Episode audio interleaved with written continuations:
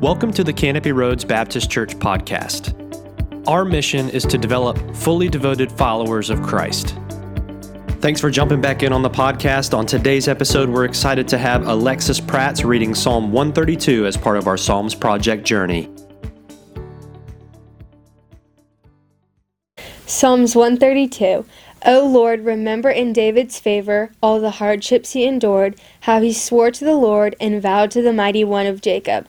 I will not enter my house or get into my bed. I will not give sleep to my eyes or slumber to my eyelids, until I find a place for the Lord, a dwelling place for the mighty one of Jacob.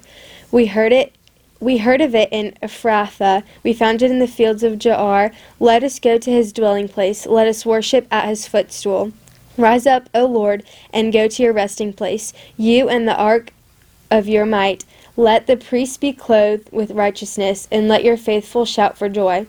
For your servant David's sake, do not turn away the face of your anointed one. The Lord swore to David a swear, sure oath from which he will not turn back. One of the sons of your body I will set on your throne.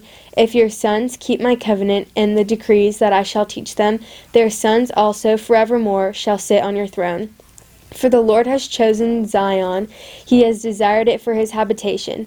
This is my resting place forever. Here I will reside, for I have desired it. I will abundantly bless its provisions. I will satisfy its poor with bread. Its priests I will clothe with salvation, and its faithful will shout for joy. There I will cause a horn to sprout up for David. I have prepared a lamp for my anointed one. His enemies I will clothe with disgrace, but on him his crown will gleam. What needs does God want you to, to fulfill at your church, at your home, at your community? How committed are you to those projects?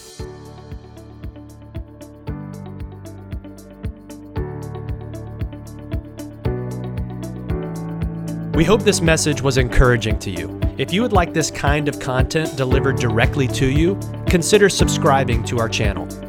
If you'd like more information about our church, please visit us on the web at canopyroads.org.